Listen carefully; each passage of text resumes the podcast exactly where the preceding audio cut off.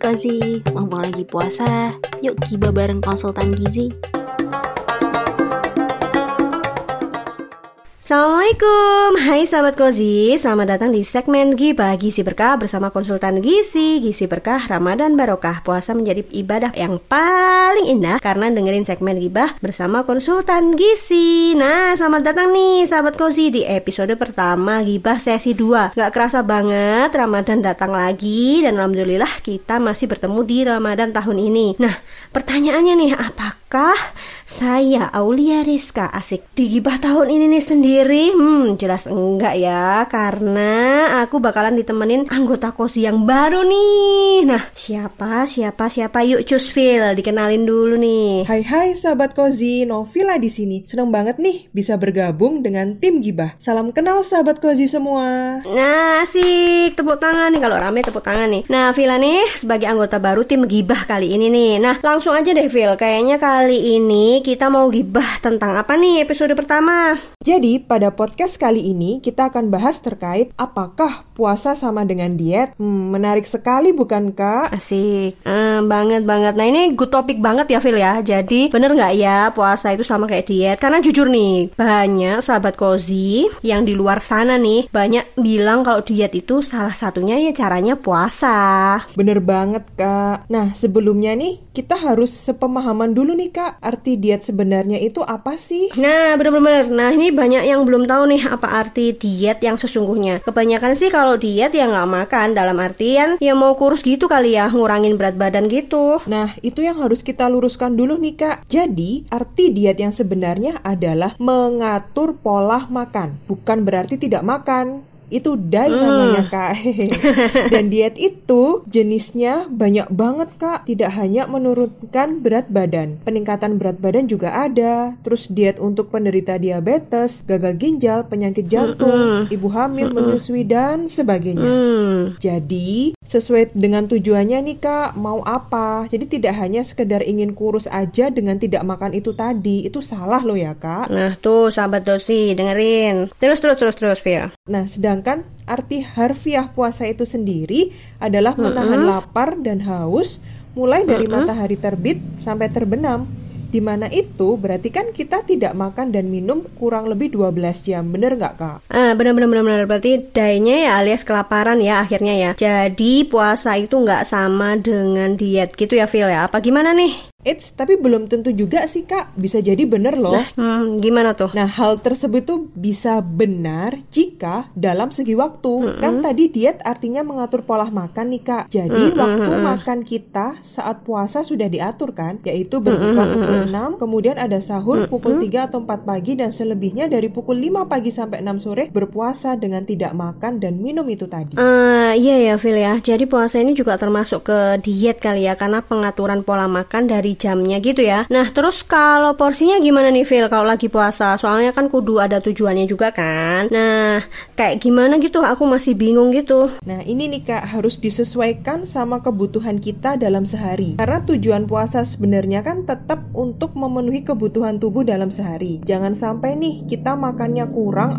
atau justru lebih nih dari kebutuhan kita dalam sehari. Mm -hmm. Kalau kelebihan dari kebutuhan secara terus menerus ya bisa dipastikan pastikan berat badan bisa terus naik ya kak. Nah saat lebaran nih hasilnya berat badannya jadi nambah deh. Iya ya jadi lebaran jadi lebaran gitu ya. Nah faktanya nih Phil ya kalau sudah buka, buka puasa nih biasanya itu kan uh, apa ya kita kayak lapar mata gitu ya. Jadinya dibabat habis nih makanan yang ada ya lapar perut, lapar mata semuanya deh dimakan jadi nggak kekontrol gitu buat porsinya. Nah ini bener nggak nih kalau menurut Villa nih? Bener kak. Selain dari segi jumlah dan porsi, mm -hmm. dari segi jenis jenis makanan yang dikonsumsi itu juga harus diperhatikan. Ah, I see. Contoh nih kak, kalau puasaan gini nih seringnya kan jenis makanan yang dikonsumsi termasuk makanan tinggi lemak. Yo, eh. Contoh nih udah buka puasa azan, mm -mm. yang dipilih makanan yang digoreng-goreng. Bener banget. Atau makanan manis-manis yang tinggi gula kayak makanan minuman manis itu kak. Mm -mm. Ya seger sih tapi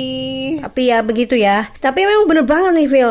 Karena apa ya banyak orang yang mikir buka puasa itu kurang afdol kalau nggak makan goreng gorengan, terus minum minuman yang manis plus dingin, wah rasanya hmm, rasanya ini aku kayak kepingin buka puasa gitu deh sekarang. Kontrol kan. Nah, jadi ingat nih Phil, nyenggol di luar topik dikit ya. Nah, kalau intermittent fasting nih atau IF eh, kan itu hampir sama tuh jam makannya kayak puasa. Nah, itu gimana nih Phil menurut Villa? Boleh nggak sih? Nah, intermittent fasting ini sebenarnya sejenis FAD diet ya kak, yaitu kayak diet populer Mm-mm. yang pengaturan pola makannya itu tidak untuk dalam jangka waktu yang lama. Ah, Nah, boleh apa enggaknya itu kembali lagi Kak bagaimana terkait pengaturan jumlah dan porsi serta pemilihan jenis makanannya. ah, oke oke. Tapi memang ada beberapa kelemahan dari FAD diet ini Kak. Yang pertama, FAD diet ini tidak bisa atau jarang digunakan untuk jangka panjang karena dia sifatnya monoton Kak. Oke. Kalau udah monoton kan ya otomatis Itu itu bosen aja. ya Kak jadinya. Iya benar benar benar benar. benar. Sedangkan kalau diet atau pengaturan pola makan yang tepat itu kita merubah kebiasaan menjadi yang lebih baik yang dapat dilakukan dalam jangka panjang. Ah, ah, ah, ah, ah, ah. Nah, yang kedua nih Kak, biasanya FAD diet itu ada yang mendewakan atau membenci salah satu zat gizi atau jenis makanan tertentu. Sedangkan kita kan dianjurkannya konsumsinya jenis makanan yang beraneka ragam sesuai dengan kebutuhan kita. Ah, iya iya benar benar benar. Emang ini ya, jadinya kayak kurang sustain ya atau kurang bertahan lama gitu. Tapi dari FAD diet sendiri tuh sebenarnya ada nggak sih dampak atau efek khusus ke tubuh kita gitu? Yang kebanyakan kalau FAD diet ini karena dia biasanya tujuannya kan cepat dan instan nih kak. Mm, Otomatis yang loss atau berkurang itu air dalam tubuh kita bukan lemak. Ah, cairannya gitu ya. Iya benar banget. Biasanya juga ditandai dengan sering BAB atau BAK. Jadi yang hilang airnya bukan lemaknya. Iya ya, padahal yang pengen dihilangin itu kan sebenarnya lemaknya ya. Iya, nah, Kak. ada nggak sih Phil dari Villa tips untuk pengaturan makan yang tepat pada saat puasa? Mumpung nih, ini pertama hari puasa, jadi sahabat Kozi bisa dengerin tips-tips untuk eh, bulan Ramadan ini. Yaps, benar banget kak. Jadi Villa ada beberapa tips nih saat puasa supaya tidak cepat lapar dan tidak mudah haus. Yang pertama adalah konsumsi sumber serat yang cukup, yaitu bisa sampai 3 atau 4 porsi sayur per hari dan 4 sampai 5 porsi buah per hari. Mengapa kita perlu konsumsi serat saat berpuasa? Karena serat dapat menahan rasa kenyang lebih lama. Jadinya nggak gampang lapar, Kak. Nah, yang kedua, konsumsi sumber protein yang cukup. Dapat berasal dari protein hewani seperti ayam, telur, ikan, daging, ataupun nabati seperti tahu, tempe, kacang hijau, dan sebagainya. Dan yang ketiga nih, sahabat Kozi, jangan berlebihan dalam mengonsumsi sumber karbohidrat ya. Siap. Seperti nasi, kentang, roti, tepung-tepungan. Nah, itu cukup 3 sampai 4 porsi per harinya aja.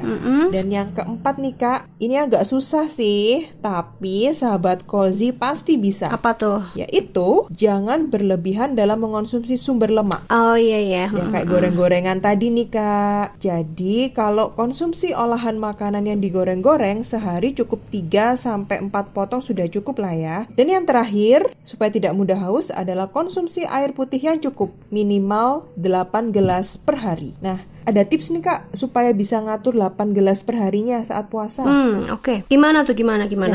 Jadi saat berbuka ini bisa satu gelas air Mm-mm. Terus setelah maghrib satu gelas, setelah makan berbuka satu gelas lagi, sebelum terawih satu gelas, sesudah sholat terawih satu gelas, Wah, oke. sebelum tidur satu gelas, Mm-mm. sebelum tidur satu gelas kan tadi. Nah saat sahur juga gitu, bangun sahur minum satu gelas, setelah makan sahur satu gelas dan sebelum imsak satu gelas. Ah, iya, iya, benar, Kak? benar, benar, benar. Jadi nggak harus langsung dalam jumlah banyak gitu, jadi kan bisa dicicil minum airnya supaya asupan cairan terpenuhi. Wah bener bener bener bener. Jadi eh, aku jadi ingat nih Phil. Jadi eh, sekarang nih Villa lagi ngasih tips dan juga termasuk kasih tips untuk minum. Nah ini juga kita pernah bahas nih di tahun lalu. Nah sekarang di reminder lagi. Nah asli deh tipsnya ini bisa langsung dilakukan oleh semua sahabat kozi. Nah tapi seperti kata Villa tadi kembali lagi ke kebutuhan masing-masing individu gitu kan Phil? Ya bener kak, dan itu semua akan berbeda ya sahabat kozi tergantung dari jenis kelamin, usia usia, aktivitas fisik juga, ataupun adanya faktor stres atau penyakit yang diderita. Jadi, kalau mau Mhm. diet atau mengatur pola makan yang baik dan benar, yuk konsultasikan pada ahlinya di Konseling Gizi Indonesia. Asik, maksudnya di konsultan gizi Indonesia ya Phil ya, sekalian promo ya. Iya, bener banget, Jadi Kak. sahabat Kozi bisa cek Instagram kita di @konsultangizi.id. Nah, semoga informasi kali ini bisa menambah wawasan sahabat Kozi ya bahwa puasa itu merupakan bagian dari diet ya. Karena diet sendiri itu pengertiannya adalah pengaturan pola makan baik dari segi jam makan, porsi makan dan jenis makanan yang kita konsumsi. Nah, saya Aulia dan rekan saya Novila pamit undur diri dulu. Sampai ketemu di segmen gibah lainnya. Gizi berkah bersama konsultan gizi. Gizi berkah Ramadan barokah. Puasa menjadi ibadah yang paling indah karena dengerin segmen gibah bersama konsultan gizi. Wassalamualaikum warahmatullahi wabarakatuh. Salam jiwa anti mitos dan hoax. box